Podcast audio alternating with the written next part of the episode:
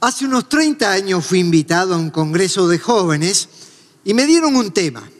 Se titulaba Siglo XXI, llamados a ser protagonistas. Pero ya estamos en el siglo XXI. Han transcurrido 20 años y es el tiempo de ser protagonistas en la hora, en el momento y en el tiempo que el Señor nos ha concedido. Cada vez que se presenta una obra literaria, teatral o cinematográfica, se da a conocer quiénes son los protagonistas principales de esa obra. El vocablo protagonista está compuesto por dos palabras griegas. La primera de ellas, protos, que significa primero. Por eso hablamos, por ejemplo, del prototipo, aquello que da inicio a algo que después se va a repetir. Y la segunda palabra es agonostis, que quiere decir combatiente. Aquí uniendo las dos palabras, era un término militar que significaba que un protagonista era el que estaba en la primera línea de combate, era el que avanzaba, era el que empujaba al ejército, era el que rompía brechas, el que no buscaba su seguridad, era una persona que estaba dispuesto a dar su vida para que el ejército pudiera conquistar lo que se había propuesto. Luego el teatro griego toma la misma expresión para hablarnos acerca de los actores. Y el protagonista es el que está adelante, es el que está visualizado por los demás. De alguna manera tiene mucho que ver con el desarrollo de esa obra. Pero como ellos sabían que el protagonista de por sí solo no podía lograr los objetivos de esa obra, tenían también otros actores en escenas. Estaba el que se conocía como el deuteragonista, quien participaba con un rol secundario, pero que era sumamente importante. Por eso cuando se premian actuaciones, se habla de un rol de protagonista en segunda instancia y también se premian a él. Es tan importante el protagonista, el primer actor, como el deuteragonista, aquel que acompaña las acciones y genera que la obra se cumpla. Pero había un tercer personaje en las obras de teatro griegas. Era el que se conocía como el antagonista, el que ocupa el rol de oponerse. Todos nosotros estamos en el escenario de la vida. Y todos actuamos, desarrollamos nuestras vidas personales, estamos en una familia, en una sociedad, en un país, en una empresa, en una universidad, en una iglesia, y allí somos los protagonistas, donde nuestra actuación o va a abrir brechas, va a lograr objetivos, o quizás como deuteragonistas, acompañando a que se realicen las buenas obras y ser parte desde ese lugar. Pero tristemente también existen los antagonistas, aquellos que se oponen a todo y que a veces no tienen ni siquiera claro por qué se oponen. Y yo le hago una pregunta a usted, ¿en qué rol se siente cómodo? ¿En el rol del protagonista usted es una persona que avanza? Es una persona que está dispuesta a sacrificarse por los demás, recuerde que el protagonista nunca actuaba aislado, sino que era en función de todo un grupo. O usted es de aquellas personas que acompaña las buenas acciones y aunque no tenga un destaque en primera línea, usted sabe que su participación es importante. O quizá usted es de aquellos que siempre va a encontrar algo para oponerse. Mire, el vocablo protagonista tiene neutralidad moral y ética. La historia nos recuerda, por ejemplo, el siglo XX, a dos protagonistas que mencionarlos todos lo recordamos. Hubo uno que era un hombre inteligente, una mente brillante, organizada, sabía movilizar multitudes, tenía un discurso que captaba y atraía a la gente. Pero lamentablemente toda esa capacidad la utilizó para dañar. Me estoy refiriendo a Adolfo Hitler, quien fue el protagonista de una barbarie donde murieron millones de personas. Fue la figura principal de la tragedia del holocausto judío. y por lo tanto su protagonismo y aquellos que lo acompañaron nos dejan la marca de lo que no se debe hacer. Pero también la historia nos recuerda a otros personajes, a otros protagonistas que bien haremos en imitar. El nombre de Martin Luther King, por ejemplo, defensor de los derechos civiles de los afrodescendientes, un hombre que luchó por la justicia social, un hombre pacifista que quiso a través de su protesta y de la movilización que hacía generar bienestar y ayudar al desarrollo de los pueblos. Los protagonistas pueden ser buenos o malos, pero yo quiero invitarle hoy a que usted y yo podamos ser protagonistas en este tiempo de buenas acciones, de ejemplo de virtudes cívicas, patrióticas, pero por sobre todas las cosas, un ejemplo de vida espiritual y consagración a las cosas del Señor. Tenemos un ejemplo bíblico al cual quiero referirme en este momento para entender lo que estamos hablando. Y para esto le voy a invitar a que nos traslademos a Antioquía, una ciudad del mundo griego, en épocas del primer siglo. Los primeros cristianos habían sido esparcidos a causa de una gran persecución. Y fueron a diferentes lugares de la tierra y algunos se instalaron en la ciudad de Antioquía, un puerto marítimo próspero, donde había varias culturas que convivían. Y allí llegaron un grupo de judíos perseguidos. Instalaron una iglesia y empezaron a hablarle en primer lugar solo a los judíos pero luego también comenzaron a hablarle a los griegos y un grupo de personas empezaba a reunirse cada semana. Entonces la iglesia de Jerusalén envía a una persona que se habría de transformar en un protagonista de primera línea en el desarrollo de la iglesia de Antioquía.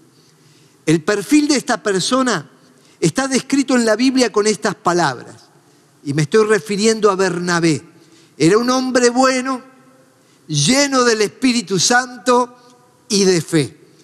Y con un hombre con estas características se desarrollan las iglesias, las familias, las naciones, los pueblos. Sus actos reflejaban bondad. Su vida no estaba llena de amarguras, enojos, resentimientos, tragedia, oscuridad, al contrario, su vida estaba llena del Espíritu Santo. Y tenía un elemento más, era un hombre de fe, de certezas, de convicciones, que alentaba y animaba a los creyentes a lograr nuevos objetivos. ¿Qué protagonista tuvo la iglesia de Antioquía? Pero tuvo también un deuteragonista, un segundo actor, que luego en el relato de los hechos de los apóstoles habría de ocupar un lugar preponderante, pero a él no le interesó. Este hombre vino a la ciudad de Antioquía porque quería ser participante activo de aquello que Dios estaba haciendo sin importarle el rol que iba a ocupar. Dice el relato que Bernabé, nuestro protagonista, fue para Tarso en busca de Saulo y cuando lo encontró lo llevó a Antioquía. Y ahora fíjese usted, tenemos a nuestro principal protagonista en Antioquía, se llama Bernabé. Tenemos a alguien que ocupa un rol que no es tan trascendente pero importante, como el de Saulo, que luego habría de transformarse en el apóstol Pablo. Y el relato continúa y dice que había también otros profetas y maestros que estaban trabajando en la obra y que beneficiaban al conjunto de los creyentes. Esto es lo que Dios quiere. Personas que con su actuación favorezcan, desarrollen las obras, las iglesias y generen bienestar en la sociedad. Pero también hubo un antagonista. El antagonista puede estar reflejado en un individuo o en un grupo que conspira contra aquellos que están actuando. Y mire lo que dice la Biblia luego de que ellos empezaron a propagar el Evangelio no solo en Antioquía, sino en otros lugares. Los judíos incitaron a mujeres muy distinguidas y favorables al judaísmo y a los hombres más prominentes de la ciudad y provocaron una persecución contra Pablo y Bernabé, por tanto los expulsaron de la región. O sea, ellos también empezaron a actuar, pero empezaron a actuar en el antagonismo, en la lucha, en la persecución, en la crítica, en la murmuración. Se unieron, pero se unieron para el mal. Por eso nosotros somos llamados por Dios para buenas obras, las cuales Él preparó de antemano para que anduviésemos en ella. Muchas veces escuchamos cuando se va a hacer una obra cinematográfica o teatral que hay un casting. ¿Y qué es el casting? Es el proceso que se utiliza para la selección de los actores de una obra teatral o cinematográfica. Y en el casting de Dios, se van a recuperar o se van a reconocer o va a traer hacia su obra a personas que tienen el siguiente perfil. ¿Cómo son esas personas que Dios elige para representar un papel importante en este tiempo? En primer lugar, en el casting de Dios se seleccionan personas que levantan las manos al cielo, pero tienen sus pies en el suelo. En el Padre nuestro nosotros oramos, venga a nosotros tu reino y hágase tu voluntad como en el cielo, así también en la tierra. Si simplemente estamos con nuestras manos levantadas al cielo, es un misticismo hueco. Pero si solamente tenemos los pies en el suelo y no elevamos nuestra mirada a las alturas, es un humanismo que nada puede producir. Esto se ejemplifica en la experiencia del monte de la transfiguración. Y quiero detenerme un momento en recrear esa escena para aquellos que no la conocen. Jesús toma a tres de sus discípulos y les lleva a un monte. Y en ese lugar se transfigura delante de ellos. Está Jesús, está Moisés y está Elías. Una experiencia espiritual extraordinaria, sobresaliente. Alcanza un nivel de emoción tremenda como todos nosotros queremos alcanzar. Y como quizás en alguna oportunidad hemos tenido mientras oramos en nuestra casa, o en la congregación, en el templo o en algún retiro espiritual donde Dios se manifiesta de una manera diferente. Siempre está con nosotros, pero a veces la presencia de Dios se manifiesta con mucha intensidad. Y fue tan glorioso el momento, tan lindo, tan emocionante, que los discípulos dijeron, Señor, hagamos tres enramadas y vamos a quedarnos aquí. ¿Qué eran las enramadas? Pequeñas chozas en las cuales ellos querían quedarse a vivir para siempre en la montaña. Pero Jesús lo rechazó. Jesús les permitió vivir esa experiencia para que ellos tuvieran una fe renovada, pero que luego de esa fe renovada se tradujera en pies que se embarran en medio de los caminos de la vida donde está el pobre, el necesitado, el enfermo, el desconsolado, el pecador abandonado, el que está preso, el paria, el que fue abandonado por su esposa, el hijo que no conoció a sus padres. Jesús quiere que nuestras experiencias espirituales no nos lleven a padecer inercia histórica, sino que nos lleven a cambiar la historia de los pueblos, de las familias, de las iglesias y de los individuos que no le conocen. Por eso, un verdadero hombre de Dios, mujer de Dios, actúa con sus manos elevadas al cielo, pero con sus pies bien colocados en el suelo. La segunda característica de aquellas personas que Dios escoge para actuar en su reino son personas que conocen la diferencia entre actividad y efectividad. Todos hemos visto al famoso roedor llamado hámster. Es un diminuto roedor que no vive más de tres años y corre sobre una escalera giratoria, no produce nada, todos lo miramos, todos sonreímos, él hace el espectáculo, pero es de corta duración, sin producir nada. Se cansa, se agota, pero no logra resultados. Así son muchas personas. Tienen planes o proyectos que son de corta duración. Se van a cansar, se van a agotar, van a estar malhumorados, van a estar sin fuerza, sin vigor. Sus mentes se van a saturar, sus cuerpos se van a agotar, sus emociones se van a resentir, van a pasar por el síndrome de Bernau o por una depresión, porque de tanto correr, sin pausa, sin descanso, siendo el espectáculo y la diversión de muchos, tienen vida corta. Los verdaderos actores del reino saben la diferencia entre actividad y efectividad. El apóstol Pablo también trabajó arduamente. Y en un momento, luego de describir situaciones difíciles por las cuales estaba atravesando, dice, cuando ya no pude más, mire, el apóstol Pablo está diciendo esto, ¿eh? cuando ya no pude más, cuando me agoté, entonces dice, envié a Timoteo para averiguar si la fe de ustedes seguía firme. Tenía miedo de que el tentador los hubiera vencido y que nuestro trabajo hubiera sido en vano. Clarísimo. Yo no puedo más. Me tuve que rodear de otros compañeros de acción y en este caso Timoteo. Y mi gran dolor sería haber trabajado en vano. Todos nuestros esfuerzos tienen que ser claramente dirigidos por Dios.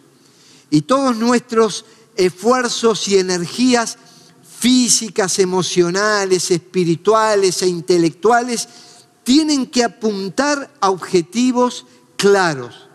Y entonces en un momento el apóstol se detiene en la vida y dice, sigo adelante para alcanzar aquello para lo cual Cristo Jesús me alcanzó a mí.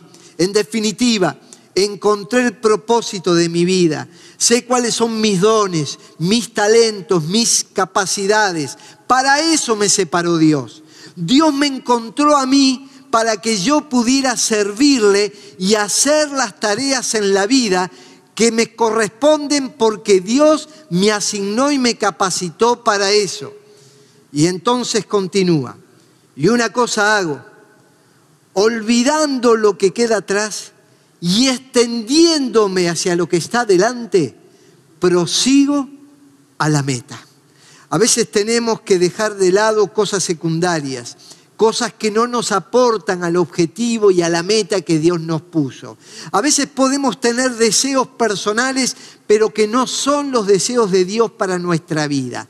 Entonces, más allá de actividades desgastadoras que te ocupan el tiempo, pero que no producen resultados, es mejor concentrarnos en aquello que Dios nos concedió, hacer una evaluación, hacer un informe claro hacia nosotros mismos de aquello que Dios nos concedió.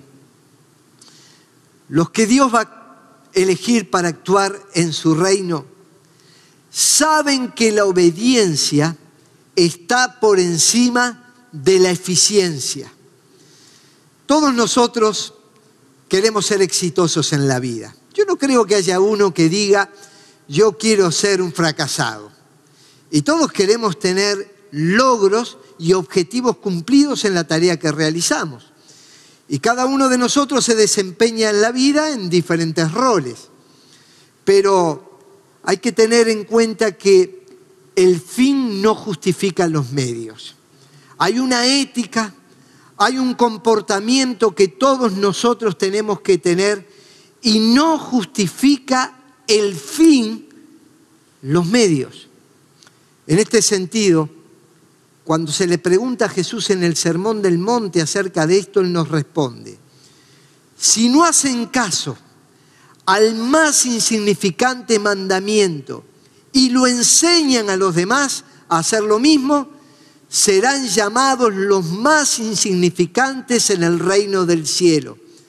Pero el que obedece las leyes de Dios y las enseña, será llamado grande en el reino del cielo. Usted observe los criterios de grandeza de este mundo y observe los criterios de grandeza en el reino del Señor. En este mundo, grande es aquel que logró las metas, el que se destaca, aquel que es un protagonista llamativo. Pero en el reino de Dios es la persona que obedece los mandamientos de Dios y los enseña. Usted sabe que guardar la ley de Dios y el mandato de Dios siempre va a traer salud al alma y siempre nos va a traer prosperidad. Dice la Biblia lo siguiente, el que en la ley del Señor está su delicia y en su ley medita de día y de noche, será como un árbol plantado junto a corrientes de agua que da su fruto a su tiempo, su hoja no cae y todo lo que hace prosperará. No midamos las cosas solamente en términos cuantitativos. Jesús lo, lo mide en términos cualitativos. Él no nos pregunta solamente cuánto hemos logrado, sino cómo lo hemos logrado. Si eso me va a llevar a enfrentarme con mis semejantes, a destruir la familia, a dejar de lado la vida espiritual, a romper relaciones y vínculos, entonces no es favorable a lo que Dios quiere hacer. Dios quiere que guardemos sus principios y mandamientos para todos, para todas las áreas de nuestra vida. Aquellos que van a ser protagonistas en el reino de Dios tienen esta característica. Escudriñan la palabra de Dios para que la palabra de Dios los escudriñe a ellos. Dijo Jesús, escudriñen las escrituras. Ellas son las que dan testimonio de mí. Algunos dicen, yo creo en Dios a mi manera, lo cual es un desacierto. Nosotros debemos ir hacia la palabra de Dios, por eso Jesús dice, son las escrituras las que dan testimonio de mí. Lo que usted quiera saber acerca de Dios, acerca de Jesucristo, tiene que ir al Evangelio. Él nos ha dado el ejemplo para que sigamos sus pisadas.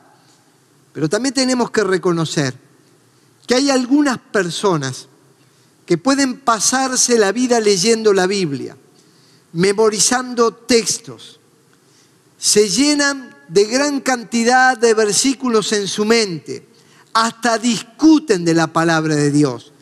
Se empachan de versículos bíblicos, de salmos, de partes de las epístolas, pero nunca metabolizan en su organismo espiritual y en su conducta las vitaminas y las proteínas que las palabras de Dios nos deja. Por eso no es simplemente conocer la palabra de Dios, se trata de obedecer la palabra de Dios. No es solamente saber textos de memoria, sino entender la revelación de esa palabra y lo que nos dice para nosotros. A veces a los creyentes del siglo XXI nos puede pasar lo mismo que a los antiguos israelitas. En un momento, dice la Biblia, hasta el día de hoy, cuando leen los libros de Moisés, un velo cubre el entendimiento. Pero cuando una persona se vuelve al Señor, el velo se le quita. Por eso todos nosotros, ya sin velo que nos cubría la cara, somos como el espejo que refleja la gloria del Señor. Y vamos transformándonos en su misma imagen porque cada vez tenemos más de su gloria. Y de eso se trata cuando nos acercamos a la palabra de Dios. Cuando la Biblia dice que es como un espejo que nos muestra cómo somos, nosotros queremos asemejarnos a la Biblia, queremos asemejarnos a su mensaje, a sus principios, a sus valores. Y en la medida que la Biblia es incorporada, incorporada en nuestra vida, debemos quitarnos el velo de la tradición, de las costumbres, de las ideas personales, para que esa revelación de la palabra nos cambie y nos haga parecernos más a Jesucristo. Pero me encanta como lo dice el salmista. Si bien Jesús dijo escudriña en las escrituras, ahora el salmista dice al revés. Escudriñame, oh Jehová, y pruébame. Examina mis íntimos pensamientos y mi corazón. No se trata solo de escudriñar la palabra, sino que la palabra nos escudriña a nosotros. Hay pensamientos, emociones, ideas que no reflejan el carácter de Cristo. Y cuando nosotros nos acercamos a la palabra de, Dios, el Dios de esa palabra escudriña nuestro corazón y saca a luz lo que está equivocado. Nos muestra sendas de salud espiritual y nos invita a parecernos a Él. La otra cosa que vemos en los actores del reino de Dios es que ellos buscan el aplauso del cielo y no el aplauso del pueblo. Todos nosotros queremos caerle bien a los demás. Y en definitiva tengo que decirle algo. Un buen cristiano tiene que caerle bien a las personas, no puede ser una persona desagradable. Cuando un cristiano transita por la vida, tiene que ser una persona amable, educada, respetuosa, de buen hablar, de buen trato, honesto, solidario. Y por eso la vida de un cristiano es atractiva. Pero también es cierto que a veces confrontamos principios y valores que son antagónicos a la palabra de Dios y a la conducta cristiana.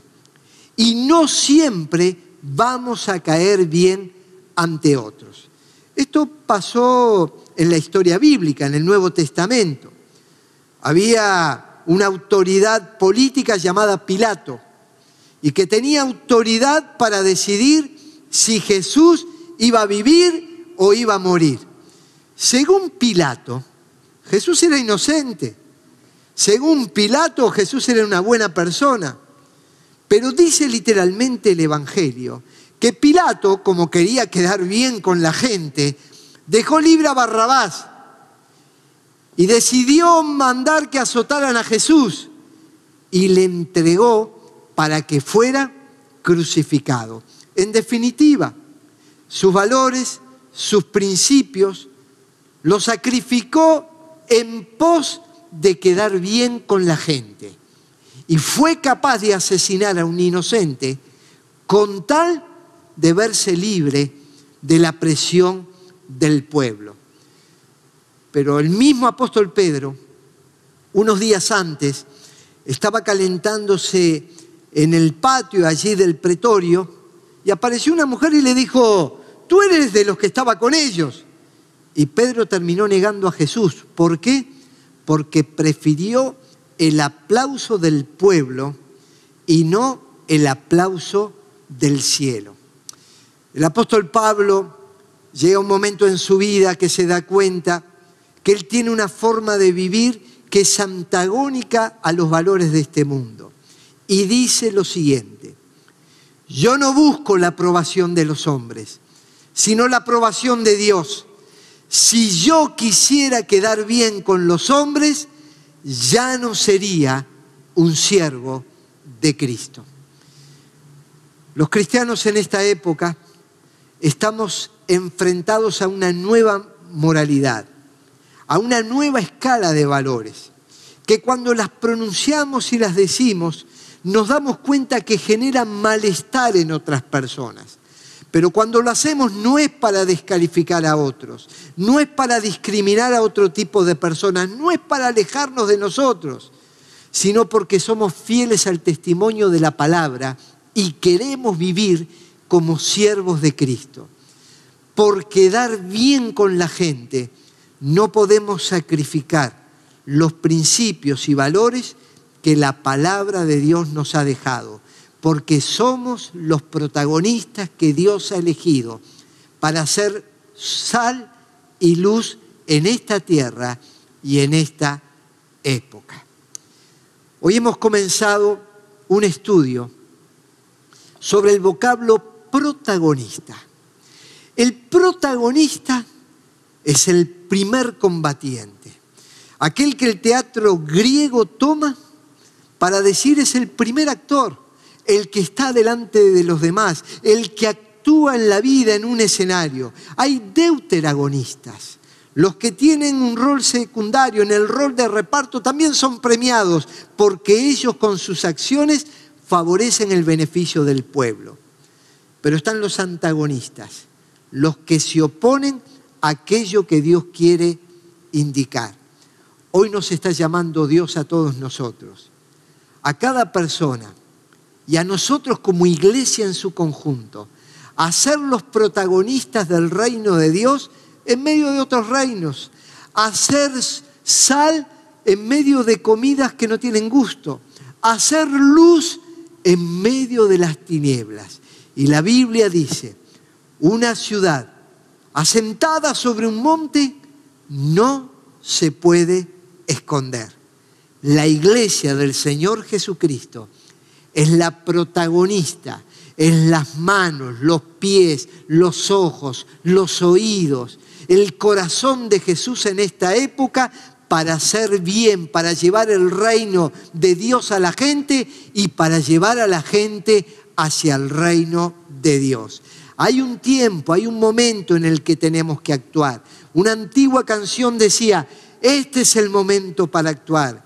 En cada lugar, en cada rincón, en cada ciudad, en cada plataforma digital, a través de las redes, canales de YouTube, a través de obras sociales que se realizan, a través del acercamiento de amor al prójimo, la iglesia y cada creyente somos los llamados a ser protagonistas. Quiero terminar orando. Y en esta oración quiero invitarte a que digas, Señor, yo no quiero quedar al margen. Si has tenido actitudes equivocadas, unite al grupo, unite a, esa, a ese gran elenco que Dios ha levantado para llevar adelante su reino. No te quedes afuera. Pero si sos protagonista, no le tengas miedo a nada, porque estás en el plan y en el camino de Dios. Pero acuérdate que el protagonista nunca actúa aislado, es en el conjunto de un elenco que avanza, que conquista y que lleva adelante los planes de Dios. Padre, gracias, porque tú eres el protagonista principal en todos los escenarios. Eres el rey de reyes y el señor de señores. Y nosotros simplemente acompañamos aquello que tú estás haciendo en esta hora y en este tiempo. Señor, derriba barreras, que tu reino avance, que tu palabra corra, que tus obras, Señor, sean manifestadas, que transformes, que cambies, que sanes, que alimentes, que perdones, que limpies, que generes nueva vida. Y Padre, ten misericordia de nosotros y permite que te acompañemos en lo que estás haciendo en este tiempo y en esta hora. Bendice a tu iglesia, bendice a tu pueblo y que podamos ser la sal y la luz en medio de esta situación. En el nombre de Jesús, amén. Sabemos que muchos nos están escuchando. Nos gustaría saber de dónde, de qué ciudad, de qué país. Y con mucho gusto nos pondremos en contacto con usted. Que Dios le bendiga.